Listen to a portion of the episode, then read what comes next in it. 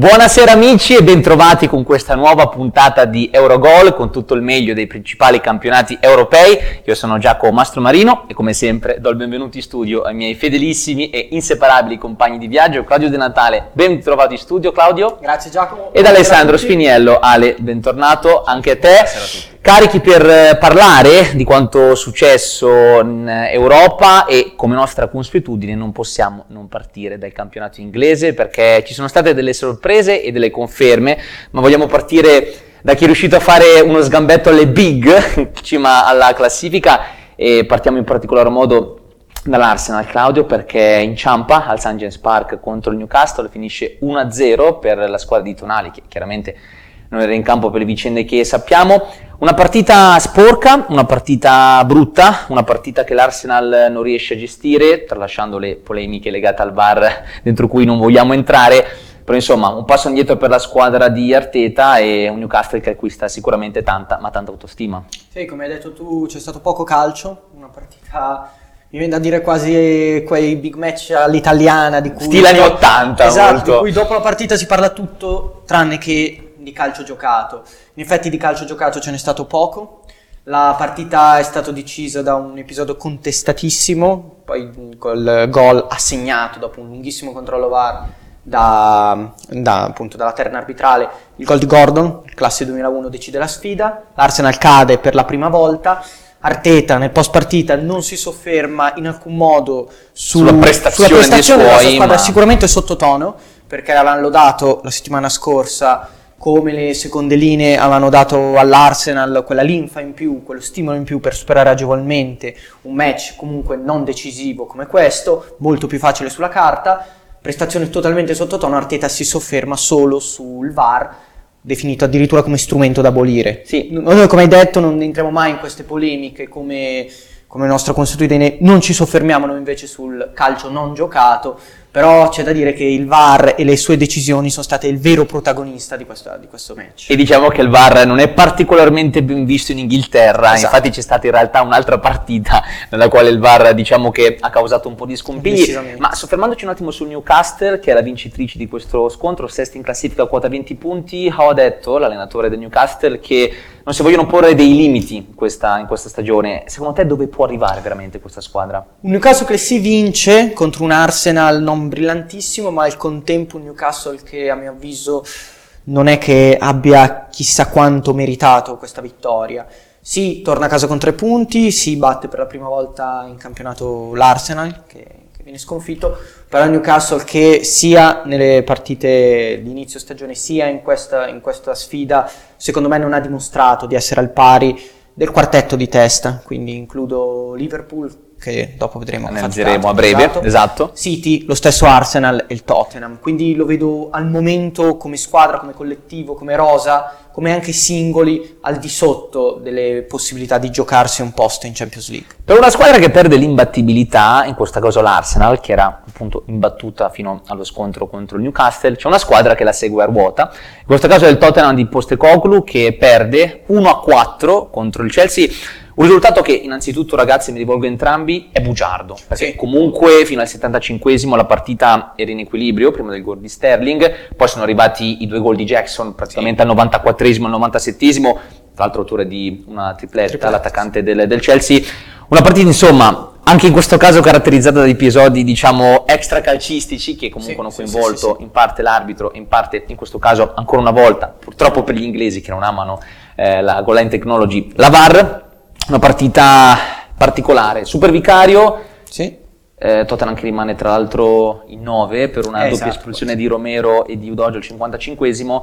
Partiamo dal campo. Ale, vengo da te. Che partita è stata quella tra Tottenham e Chelsea? Poi andiamo ad analizzare i singoli episodi. Partita sicuramente divertente, no? anche poi vedendo sì. il risultato, togliendo i due gol che sono arrivati dopo il novantesimo, comunque è stata una bella partita secondo me. Questa è stata la classica partita all'inglese, molto, molto brillante, molto, molto, anche fresca, mi viene da dire, rispetto anche magari alle ultime, ultime partite. Ho visto un buon Tottenham che ha confermato di fatto quanto fatto vedere in questo inizio di stagione e che forse non meritava la sconfitta nonostante no. avesse giocato in 9 per, veramente dal, appunto dal 55esimo dall'espulsione di, di Udoge fino poi alla, alla fine. È il Chelsea che eh, riesce a concretizzare finalmente, perché era stato un po' il grande problema di questa squadra, ossia eh, riuscire poi a segnare quanto riuscisse a creare. Eh, ne fa 4, ti del, dell'ex attaccante del Villarreal. Chelsea che magari adesso con questo risultato si può anche rilanciare, adesso non solo nelle, nelle posizioni europee, non eh, per quanto riguarda la Champions, sono d'accordo con quello che hai detto sul, sul Newcastle, vedo le prime 4 già abbastanza ben, ben definite però per una zona Europa League, anche Conference, il Chelsea che magari può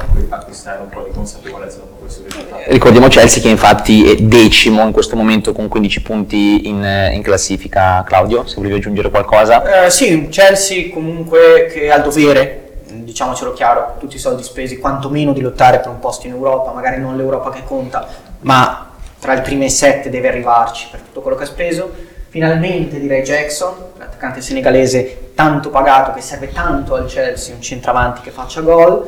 Eh, un Chelsea comunque che sfrutta la doppia superiorità come abbiamo, come abbiamo già detto.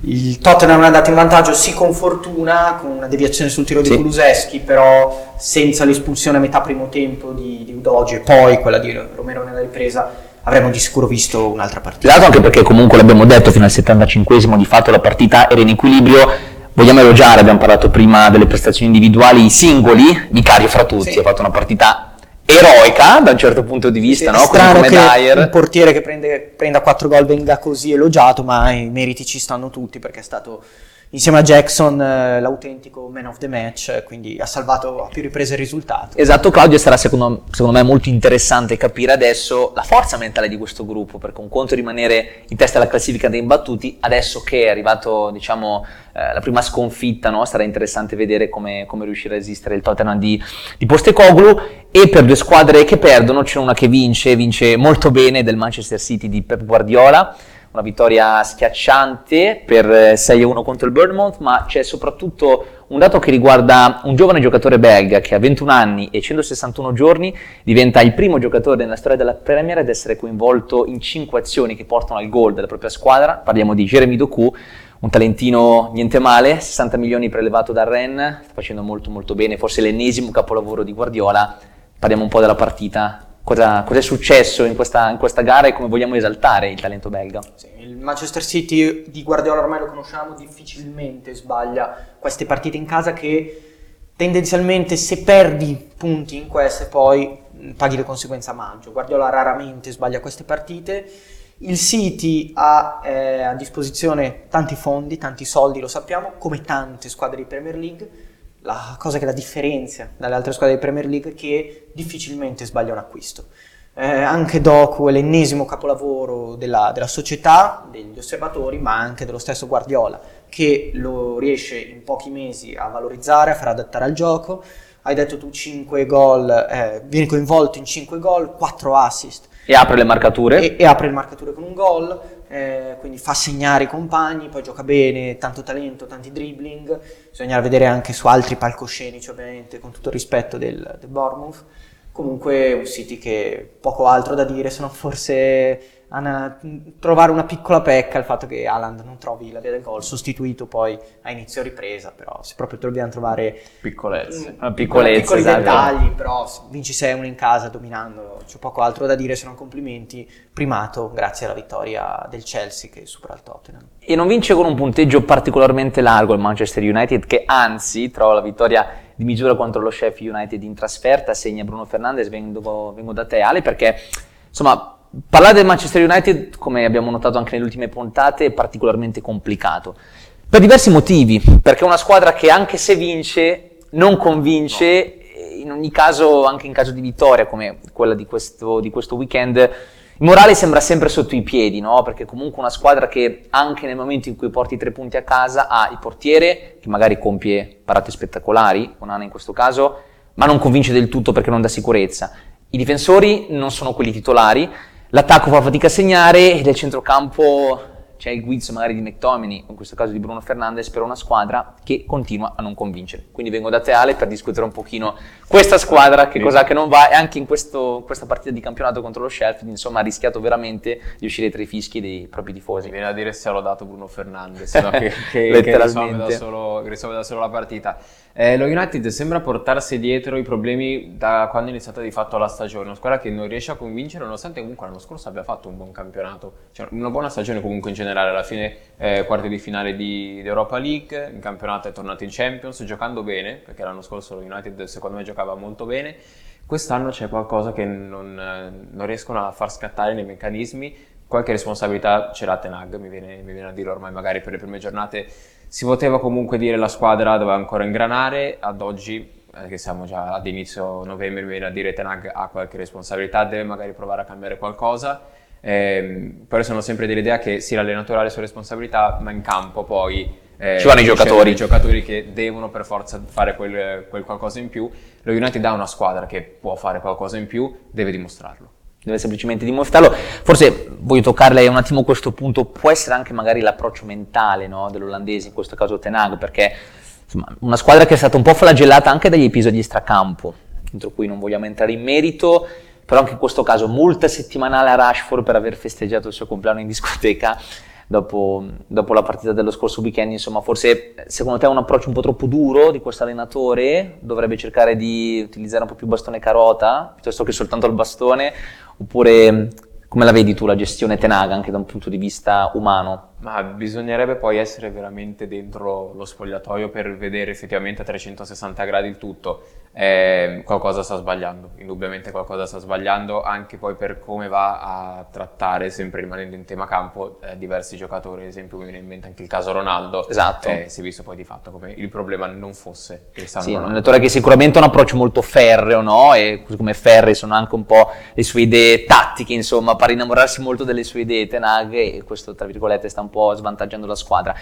C'è un'altra squadra, in questo caso il Liverpool, che ha rischiato la sconfitta contro Luton Town, una partita eroica, veramente eroica, contro una squadra che ha giocato molto di ripartenza, molto di contropiede, però è riuscita eh, alla fine a strappare un pareggio. Liverpool con Luis Diaz, che tra l'altro pone parola, insomma, un lieto fine a una storia, quella sua personale, insomma, del, di ciò che è successo no? con, la sua, con, la sua, famiglia. Una bella soddisfazione per lui questo gol che regala un punto al Liverpool, ma ha faticato la squadra di Klopp. Tu come l'hai vista, Claudio? Decisamente Luton Town sulla carta, la cenerentola dell'intera Premier League. Se prima parlavo dell'importanza di vincere anche agevolmente, anche partite che sembrano talmente facili, che non sono neanche in discussione, come il Manchester City in casa col Bournemouth, Liverpool eh, rischia addirittura di cadere a, contro il Luton fuori casa eh, che va in vantaggio, strappa al pari con un colpo di testa all'ultimo di Luis Diaz e sono due punti che alla fine peseranno perché difficilmente le altre,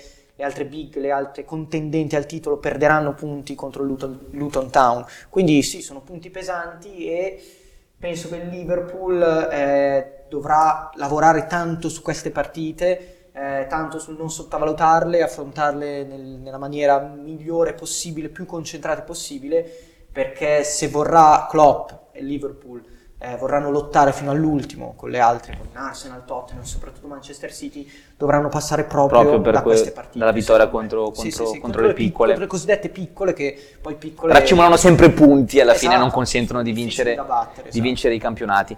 Non era uno scontro diretto, quello tra Bayern Monaco e Borussia Dortmund, ci spostiamo in Bundesliga, ci spostiamo in Germania, in quello che è stato il classic che, vengo da Teale, ha recitato un po' lo stesso copione, no? Ormai da anni siamo abituati a vedere queste due grandi squadre che hanno fatto la storia del calcio tedesco sfidarsi per i vertici alti della classifica e succede che, come sempre, il Bayern Monaco vince, vince tra l'altro con uno scarto abbastanza ampio, 4-0, tripletta di Harry Kane che si preoccupa più di trovare casa piuttosto che di difensori del Borussia Dortmund o quantomeno a giudicare dal suo inizio di stagione, ma scherzi a parte comunque vittoria schiacciante della squadra di Tuchel e Borussia Dortmund che deve rivedere veramente qualcosina, penso non soltanto in difesa ma anche nell'approccio mentale perché mi permetto di dire ogni volta che gioca comunque contro il Bayern di Monaco, insomma, può essere un complesso di inferiorità, può essere un problema tattico, Terzic ha ammesso comunque che eh, il Bayern è stato superiore, che avrebbero dovuto comunque migliorare qualcosa in difesa, però insomma, veramente ogni volta che si incontrano queste due squadre è sempre una partita a senso unico. No, quello sì, credo veramente che debba migliorare tanto dal punto di vista mentale, di fatto soprattutto quando affronta il Bayern Monaco, perché è sempre lo stesso copione alla fine, no? Andiamo lì siamo pronti a vedere una bella partita equilibrata, soprattutto quest'anno dove il Bayern Monaco non stava dimostrando di essere appunto una squadra, una squadra, imbattibile. E, ehm, finalmente gioca bene però va detto perché il Bayern ha meritato di segnare quei 4 gol e ha meritato di vincere in maniera così netta la partita.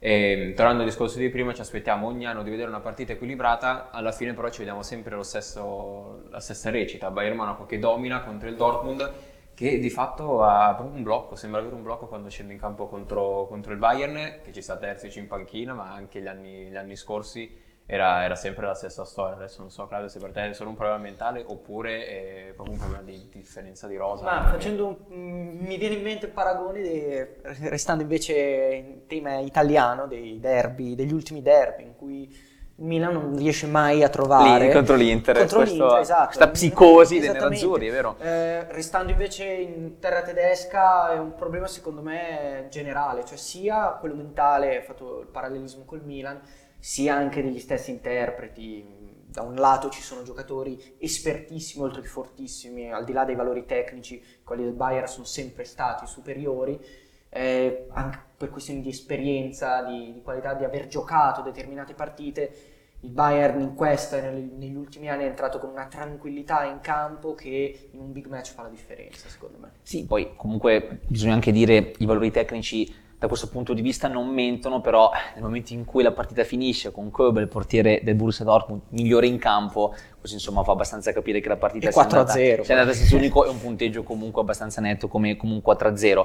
Il Bayern è secondo, quota 26 punti, c'è una squadra che invece continua a dominare la Bundesliga, che è il Bayern Leverkusen di Xabi Alonso, che è primo, a quota 28 la squadra che sta facendo bene, che tra l'altro batte un record molto importante perché vince di fatto le prime, quantomeno conclude le prime 10 giornate con tutti i risultati utili consecutivi e in ogni partita segna almeno due gol. Ale. Ormai penso che abbiamo finito gli aggettivi no, per questa squadra perché forse una delle più belle da vedere in Europa, gioca veramente tan- tanto bene. La cosa che mi piace veramente tanto di questa squadra è il coinvolgimento degli esterni, sia Frippong sulla destra che Grimaldo poi sulla sinistra. Eh, sono due giocatori di grandissima qualità, Xabi Alonso l'ha capito, li sta sfruttando al meglio. Coinvolge anche in maniera ottima i due trequartisti che di fatto ogni partita suonano almeno due assist, uno Wirtz, uno Hoffman, mettono sempre il, il timbro in, in partita. Eh, aggettivi finiti per questa squadra che veramente gioca troppo bene, meritatamente in testa alla, alla Bundesliga, imbattuto. Eh, bisogna stare attenti a questa squadra perché può veramente arrivare fino in fondo. In fondo la classifica è l'Union Berlino che perde purtroppo ancora una volta. E vorrei commentare anche in breve con te Ale quelle che sono le sconfitte sia dell'Ipse che dello Stoccara che senza Ghirassi sembra essersi abbastanza perso.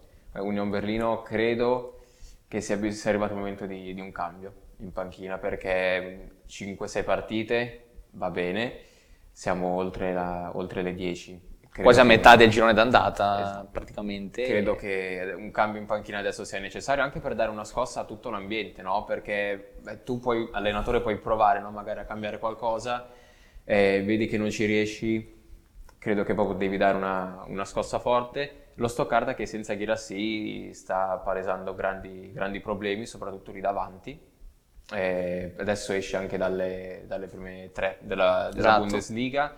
Eh, Ghirassi era di fatto quel, quel, qualcosa in più ad una squadra che giocava veramente bene, però comunque dovrebbe tornare dopo la pausa. Quindi adesso vediamo lo stoccare dal rientro dalla pausa con, con Ghirassi in campo se è veramente lui così fondamentale eh, oppure lo Stoccarda ha dei limiti che non aveva dimostrato nelle, nelle prime giornate. Per quanto riguarda invece l'Ipsia, magari già testa alla Champions probabile. Avrà una partita fondamentale contro, e... in, nel, nel, girone. E vincere quella di fatto ti stacca il pass per, per, gli ottavi, magari avevano già la testa all'impegno europeo. E vedremo se Girassi in questo caso, tornando brevemente allo Stoccarda, non sia troppo influenzato dalle voci di mercato che lo vedono accostato al Milan per la finestra di gennaio, ma insomma staremo a vedere che cosa succederà. E allo stesso tempo bisogna parlare di una squadra che in Europa sta un po' sorprendendo tutti e ci trasferiamo in Spagna, andiamo in Liga Perché abbiamo finito gli aggettivi per Sì. questo girone, ragazzi. Vince per 4-2 contro l'Osasuna.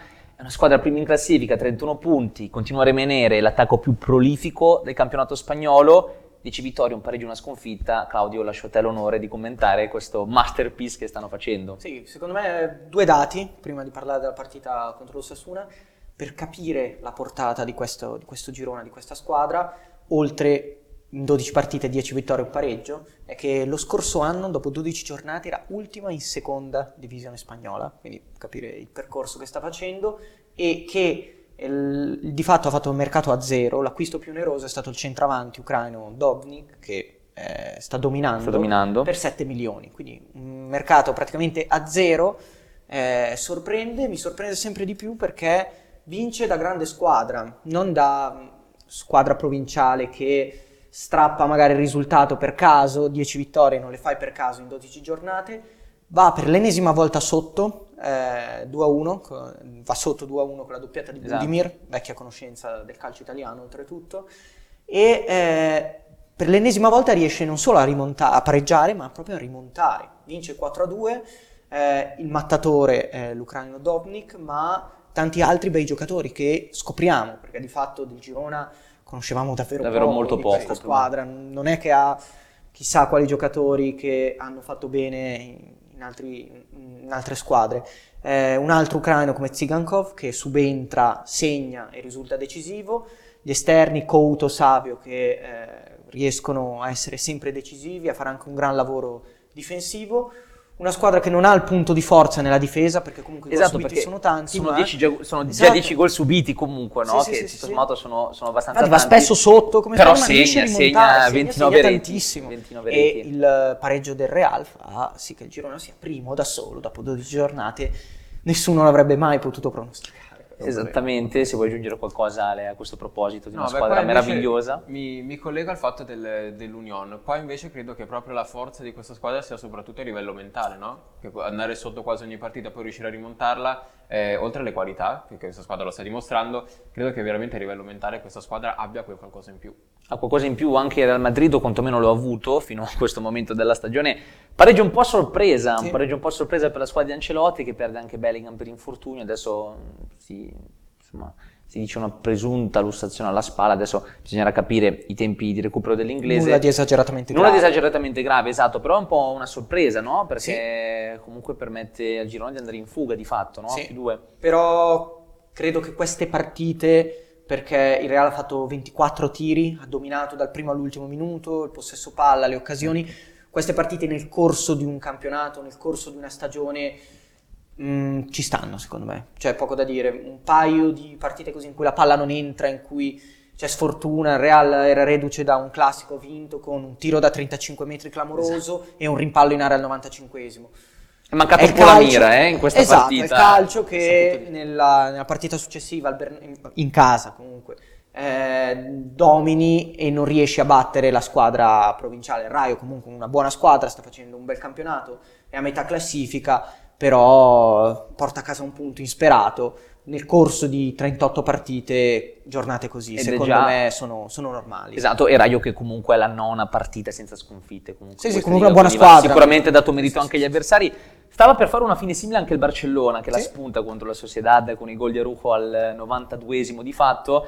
Si tira un po' fuori il Barcellona, però la domanda che volevo farti Claudio è, secondo te c'è un aspetto mentale dove hai visto dei miglioramenti? Perché dopo il classico Gundogan aveva un po' strigliato i suoi, no? Riguardo al fatto che insomma, i suoi compagni mancassero un po' di quella cattiveria agonistica necessaria per vincere le partite. L'hai vista questa garra? L'hai vista Eh, questa cattiveria? Non contro- proprio, l'ho vista però nel cercare di eh, strappare il risultato su un campo difficilissimo, come quello di San Sebastian, eh, fino all'ultimo. Di fatto il Barcellona, l'ultimo- una, de- una delle ultime occasioni, riesce a trovare il gol da tre punti, porta a casa tre punti fondamentali perché contro la Real Sociedad, quella che abbiamo visto soprattutto in campo europeo, tante squadre faticheranno e dunque quello che eh, Gundogan e compagni mh, devono, devono comunque trovare di positivo da questa, di questa vittoria non è tanto la prestazione in sé, ma il fatto di averci creduto fino alla fine. Hai perso un classico con un rimpallo all'ultimo minuto, qui vinci su un campo difficilissimo, porti a casa tre punti,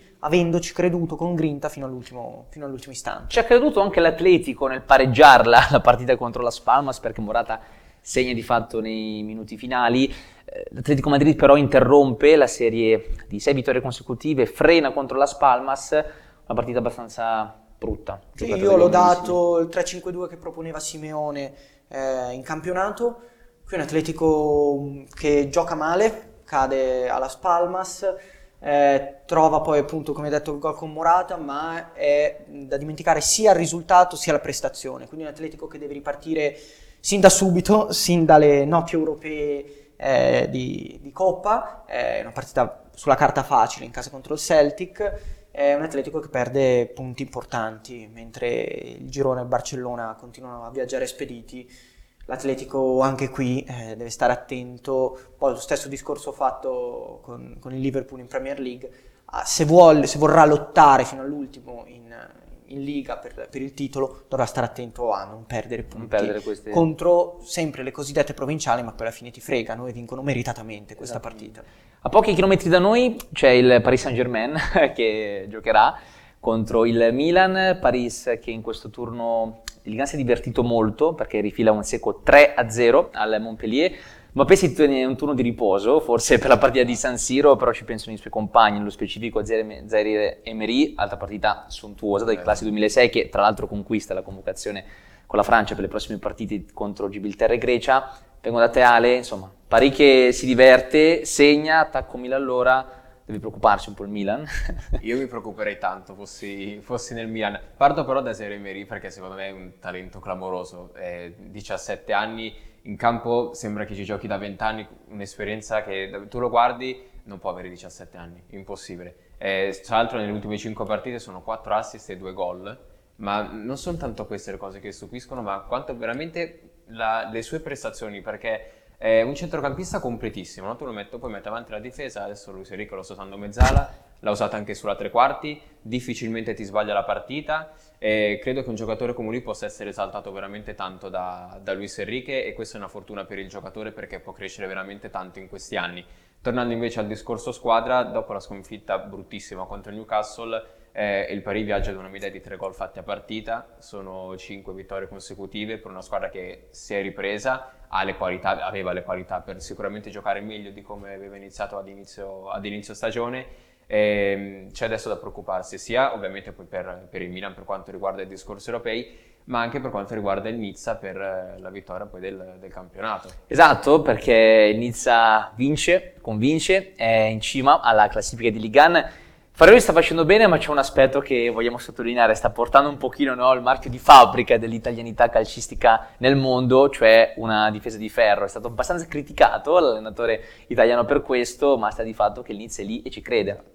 Ma guarda, io fossi Farioli le critiche proprio me le farei scivolare addosso perché esatto, è intoccabile. Assolutamente, sono lì davanti, sono davanti a una squadra che spende veramente tanto. Inizio non ha fatto neanche un mercato così tanto eh, esaltante a livello economico la squadra praticamente è stata confermata in blocco quella della scorsa stagione che è arrivata addirittura fuori dall'Europa e sta facendo un lavoro clamoroso, sta puntando tutto sulla difesa in un campionato dove avevamo, avevamo già detto la difesa conta veramente tanto e cosa gli puoi dire? Non, non, non, trovo veramente il motivo del perché andarlo a criticare, ti gioca magari in maniera troppo difensiva, non ti assicura tutto questo spettacolo che tu vuoi vedere, eh, non credo che a Ferroli interessi onestamente. Ma, ma all'inizio ai tifosi. No, ma esatto. dici giustamente tu Ale, perché comunque in un campionato eh, così fisico, no? dove anche a detta di Farioli conta molto la transizione, Insomma, parliamo di una squadra che ha fatto della difesa il suo fortino e non è l'unica perché comunque alla fine il Paris Saint-Germain che è lì a giocarsela ha preso soltanto 5 gol in più, no? soltanto 4 gol subiti da parte del Nizza, 9 gol subiti invece da parte del Paris Saint-Germain, quindi difesa che si conferma comunque un fortino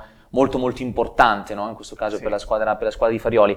Chi invece deve un pochino risollevarsi è un altro italiano, in questo caso Fabio Grosso, torniamo a parlare di lui, questa volta e per fortuna in ottica semplicemente calcistica e non per vicende extra, però insomma Lione fa fatica, una partita abbastanza piatta contro il Metz, finisce 1-1, un breve commento e poi andiamo anche sulle parole del, dell'allenatore romano in merito ai fatti di, di, contro Lione, insomma, che lo hanno visto purtroppo, sfortunatamente, protagonista. Scontro, scontro diretto che il Lione fallisce in casa perché una partita del genere tu devi vincerla. Ha creato comunque rispetto alle prime, alle prime uscite di Grosso, ha creato di più, ha giocato meglio, eh, però adesso conta veramente il risultato. Adesso a Lione conta veramente solo il risultato perché c'è un ultimo posto che tu devi abbandonare il prima possibile. E di fatto questo pareggio ti vale un po' come una sconfitta in casa contro, contro il Metz.